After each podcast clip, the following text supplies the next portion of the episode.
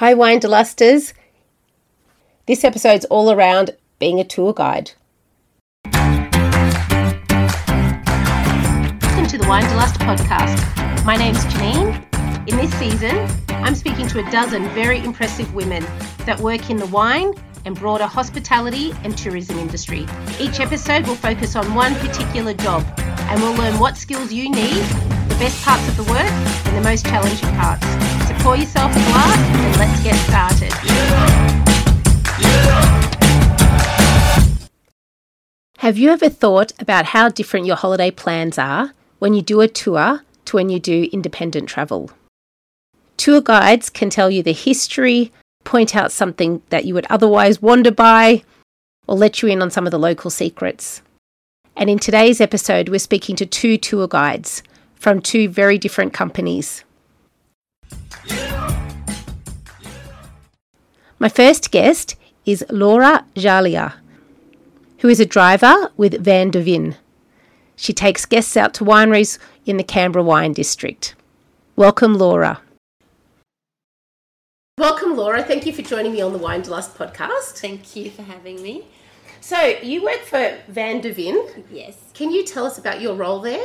I am a tour guide at Van de Vin, oh, actually. Sorry. But the, what we, we say here in Australia, Van de Vin, but I guess, yeah. Yes, because sort of you used to live in on, France. Yes, yes, exactly. So I have to say Van de Vin because my family would kill me, my French family, if I said the other way. But it, yeah, here we say Van de Vin. I work as a tour guide, so we do small groups up to about ten and um, drive them around different wineries, some, you know, a little bit off the beaten track, take them to lunch, um, light lunch or a big lunch, and just um, introduce them to the beautiful world of Canberra Wine Region.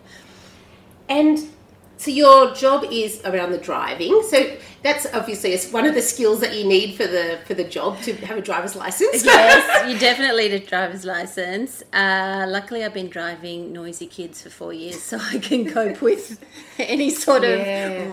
raucous behaviour in the back. But uh, it's pretty easy, except for at the moment, I would say, because it is pothole city, so you have to kind of... yeah. drive a little bit like Dodgem car, but generally no, we're in Canberra region, it's it's pretty easy. As long as you have your license, you'll be fine. In your fleet, mm. what type of cars do you have, Laura? So we have a, a Land Discovery do cruiser. Like a big four-wheel yeah, drive. I'm not a real car person. No, no, that's it's right. More, so it's, yeah, big four-wheel drive. Uh, we have a Jag for the smaller groups, oh. and we also have the Cab Sav. Which is like the London taxi. Which is the London taxi. For bigger groups, we'll rent out, uh, you know, a bigger van to get. So, so. you don't need um, all of those ones you can do on your standard driver's yes. license. Yeah, you, if you don't go over a certain limit, I think it's uh, like the twelve-seater bus, yep. the van, then you don't need your... It's like driving a big car. Oh, fantastic. And they're all automatic? Or do you need a manual license?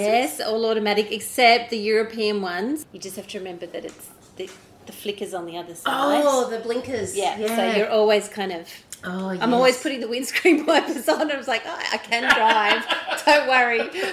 It's just a European. Yes, yeah, yeah. yeah. Oh, yeah. That's exciting. That sounds fun. That sounds yeah, really fun. It is. Did you need to know a lot about wine before you became a tour guide for the wineries? Or me personally, I did do a little bit of tour work when I was in Bordeaux, so I started, I lived in France, so I did a little bit of that, and I find that if I don't have a knowledge of what I'm talking about, I feel quite uncomfortable. So I'm sure some people can sort of get away with it a little yeah. bit, but I think personally you need to have some sort of passion for the area. Um, I definitely have a passion for wine. I've been studying for a while now. I did my W S E T three, level three, not so very, long ago, which was good. Yeah, that's a great achievement. Yeah, I was very happy. And so with that, it just gives you that little bit of depth. Often the clientele are just discovering wine, but sometimes actually they're quite knowledgeable. And I would feel very uncomfortable if I didn't have that depth of knowledge.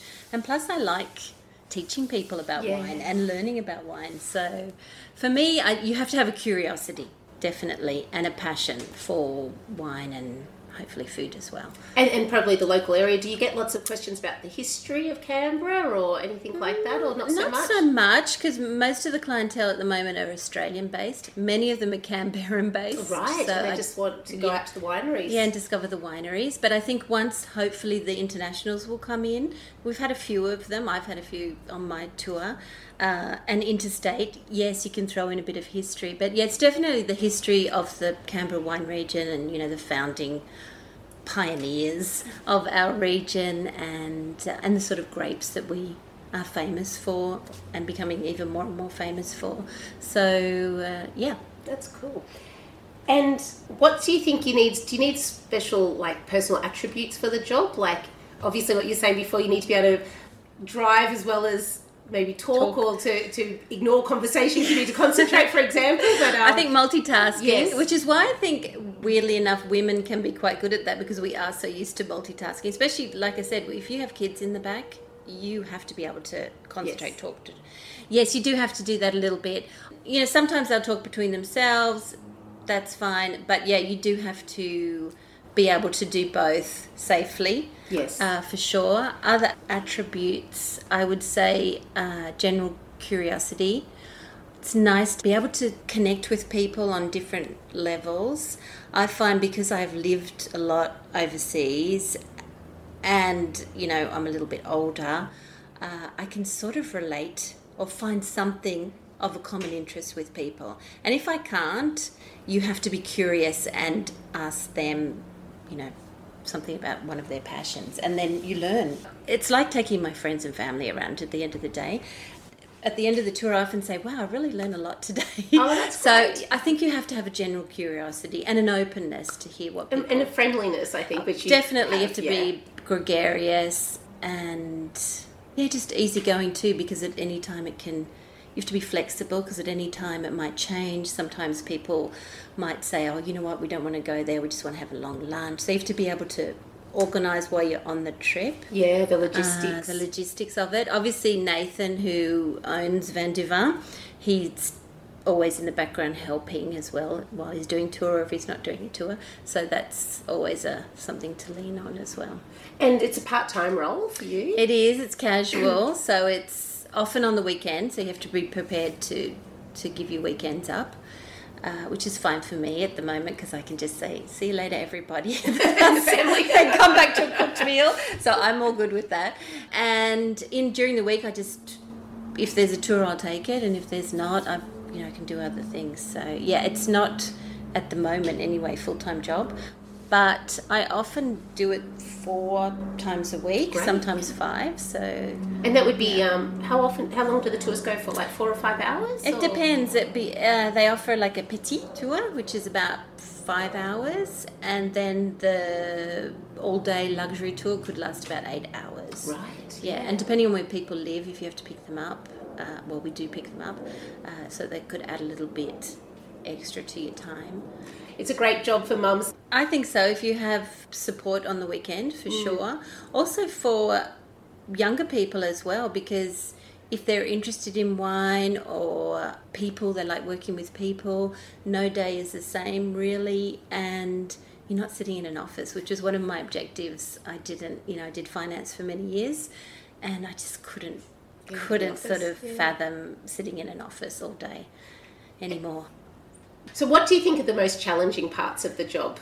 The challenging parts are sometimes when the the group is a little bit larger and they're very merry and it's a little bit like herding sheep at some point. That's probably the most challenging part, keeping on time yes. as well, because obviously if you've made an appointment for a group of ten, you don't want to be late. It sort of puts the wine... winery out or the restaurant out, so you have to keep to time, so that's a little bit tricky as well. Uh, apart from that, there aren't that many challenges in the in the job at all, I don't think. Oh, great. Yeah, that's, just that's keeping it. Everyone happy.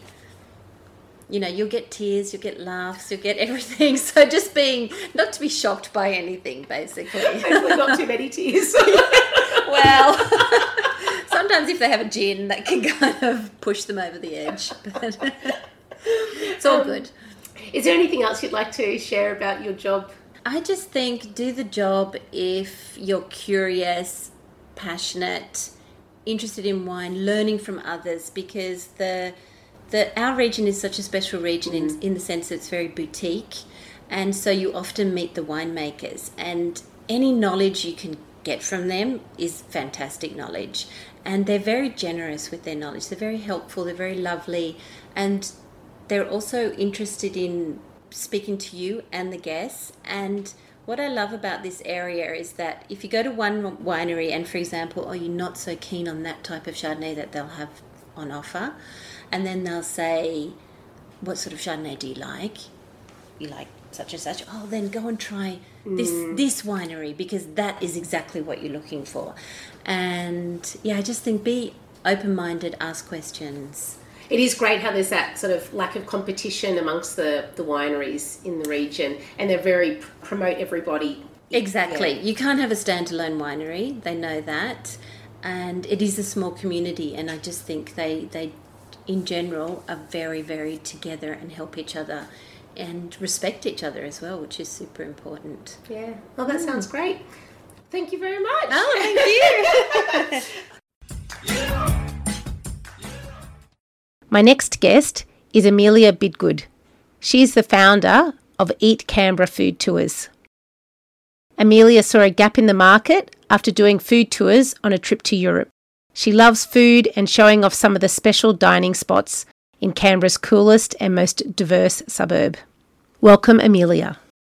Hi, Amelia. Thank you very much for joining me on the Wine to Lust podcast today. Hello. Thank you for this opportunity. Now, you're the founder of Eat Canberra Food Tours. But that's just one little thing that you do. You've also got your Eat Canberra, the online food guide. You do freelance writing.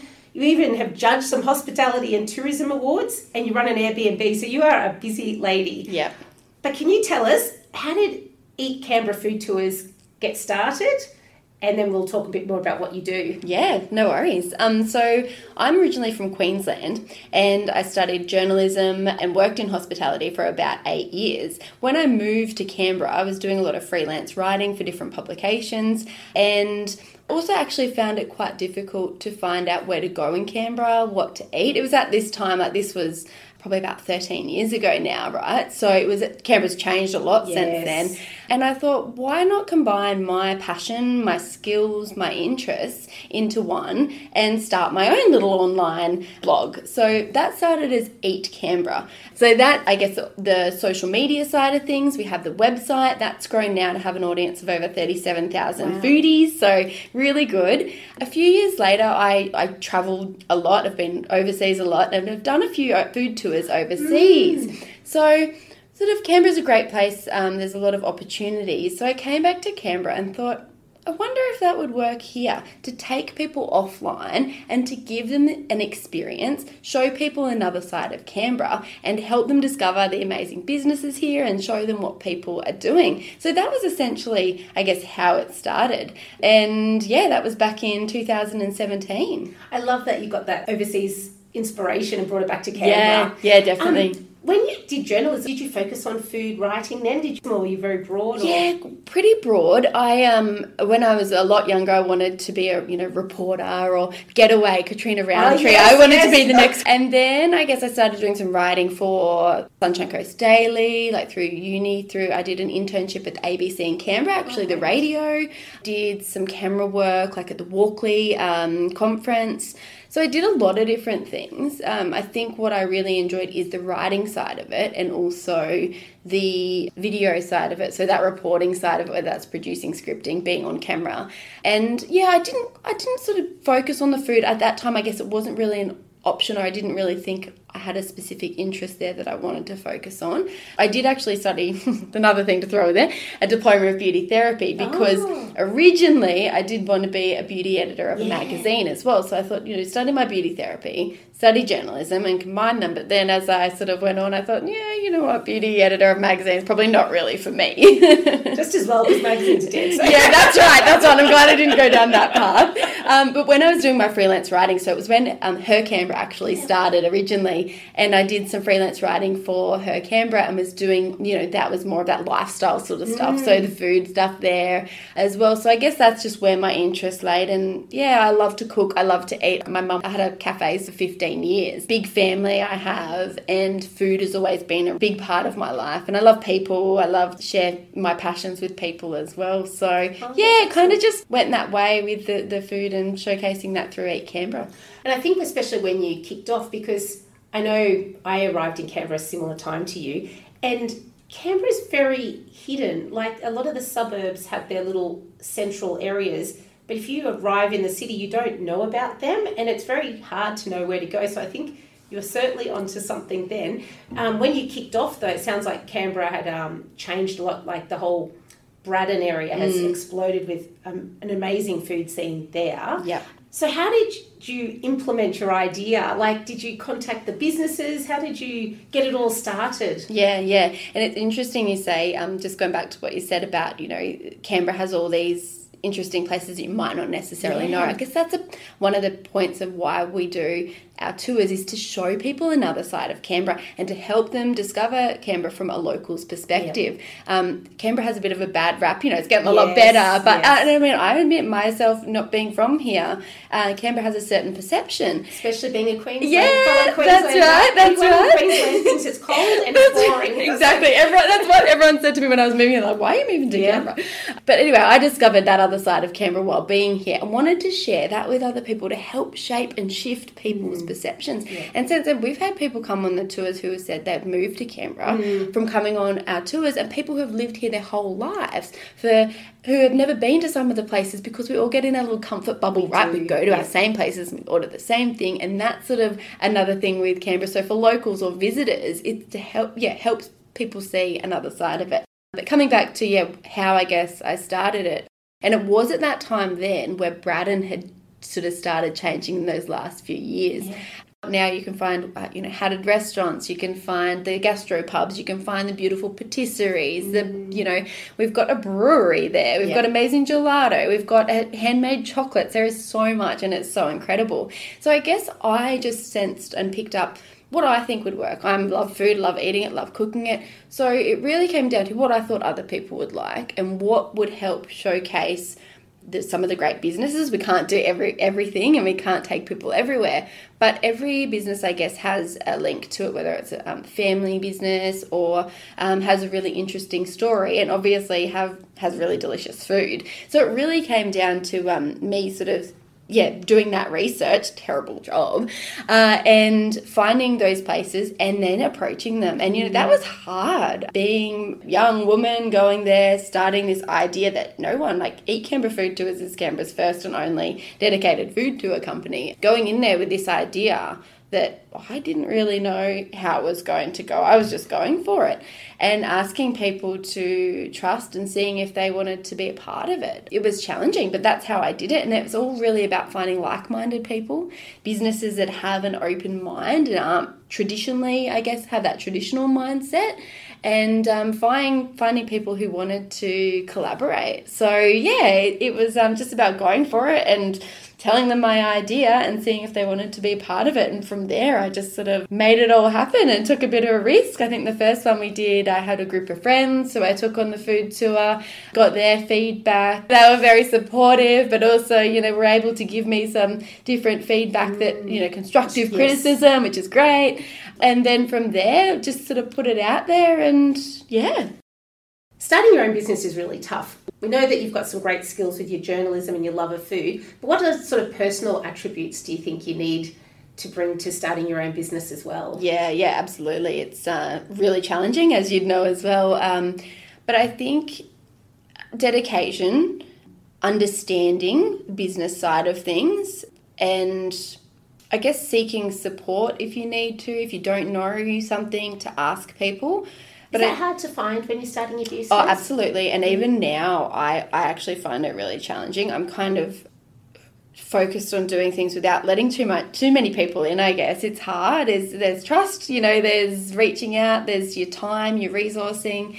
So that is definitely hard. I guess one thing I would say looking back is that to, if you were starting a business, to look at your business with a business mindset initially. I think we all have the hobbies and passions, and for me, that's how it started, and that's fantastic. Yeah. Like, it is amazing to be able to turn that into a business, but it's very different going into something with a business mindset from the start to starting something just because it's a passion and a hobby. So I guess, yeah, what something I would learn is to understand and set up things, you know, not properly, because you can also, yes, you know, procrastination, you can stop and it can make you not doing things. So things don't have to be perfect, but just understanding things like tax and, mm. and accounting and your business structure, and making sure your business is viable as well. Um, because business, like running a business, is challenging just to do it, yeah. but the actual financial side of things as well is another element of it. Yeah. So, yeah. We're saying COVID's thrown a big spanner in the works. Yeah. But you're on the rebuilding stage now. Yeah, that's right. Yeah, it was um, super challenging, like it has been for all of us in our own ways, um, especially the hospitality and tourism industries. Before COVID, that was coming into our third year of running the business full time. And, you know, I'd say after three years, that's when your sort of businesses make or break. And we were, you know, I was going for it. It was in a great place. And then COVID hit, and that sort of all came to a screeching halt. And then for the following two years after that, I started and, you know, have had to pretty much stop the business. Unfortunately for me, it was not so much, I couldn't adapt as much as some other businesses uh, could, and um, restarted and stopped the business multiple t- times during that period. Um, and now, you know, just waited then for the right time where I thought we could, can, you know, get some consistency again. And, yeah, that's where we are now. We relaunched um, the Taste of Braddon tour, which is the original uh, food tour that I started uh, last year. So that one's been consistently running. Before COVID, we had four four different food tours we would run, as well as some pop-up ones, but just starting with that original one that we know we've got a good base for that one. And then recently we've launched an urban wine and food tour as well. Right. So hopefully this year is about that rebuilding and then relaunching some additional products. And you've got four casual staff working with you now. I do. So as an employer, what are you looking for in your tour guides? Yeah, so tour guides, I guess um, one of the things that I go for when I ask people for the applications is to send a video in mm. of them answering some of the questions. And that allows me to, I guess, see their personality as well, and to give me their insight and understanding of Canberra's food scene.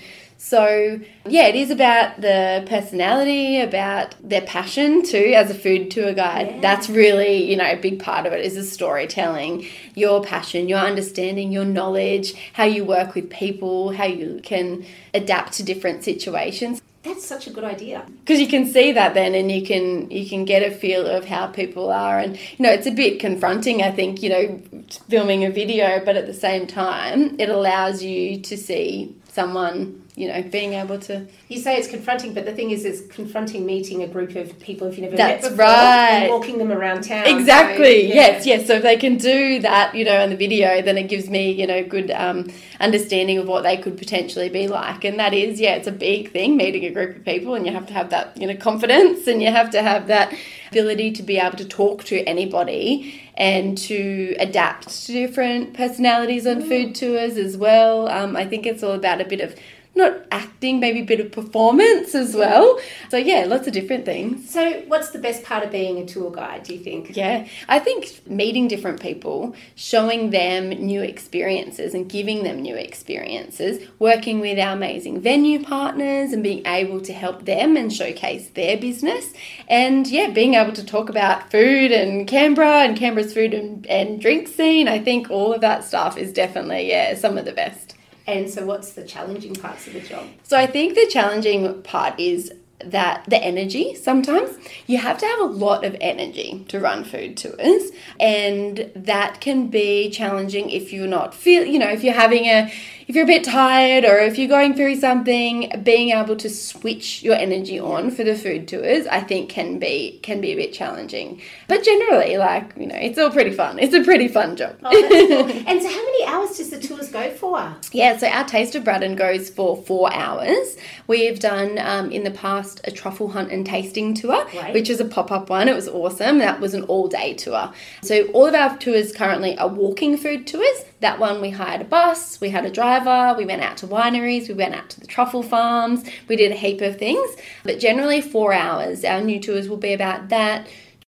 Amelia, now I know that you uh, have stepped a little bit back from the tour side, but can you tell us like a bit of an example of the day in the life of what you do with Eat Canberra Food Tours? Yeah, yeah, absolutely. So my amazing four casual uh, food tour guys run some of the tours. I still do them, but my focus has been a lot more on the business side of things and the operations side of things, just to get things sort of back into a place mm. where we need it to be.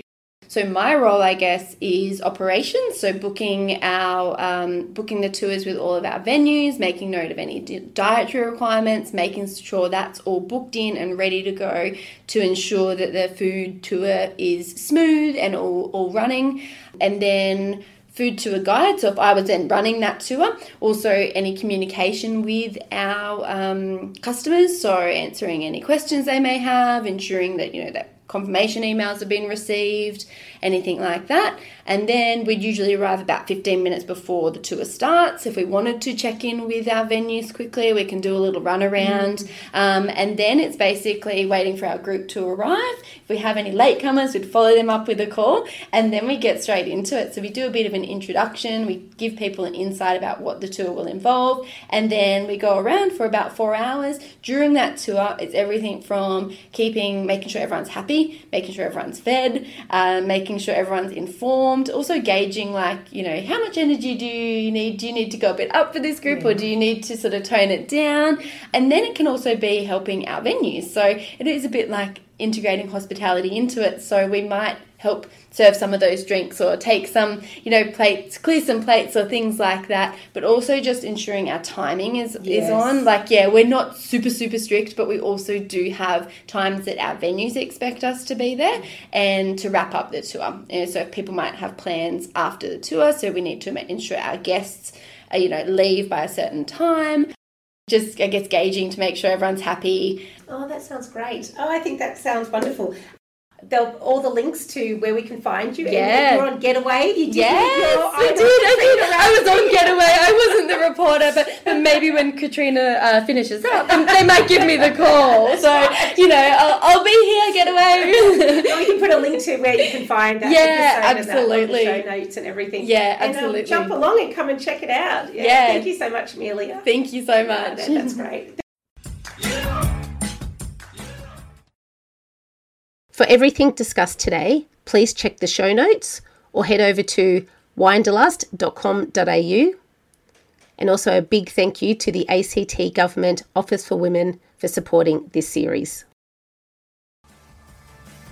Thank you so much for listening. You can subscribe now to get each episode as they drop.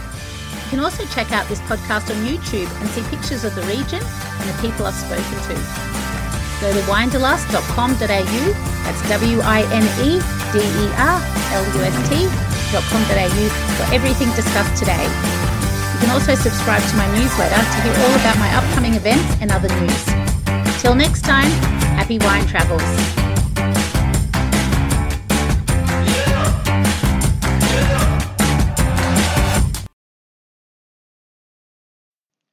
Welcome, Amelia.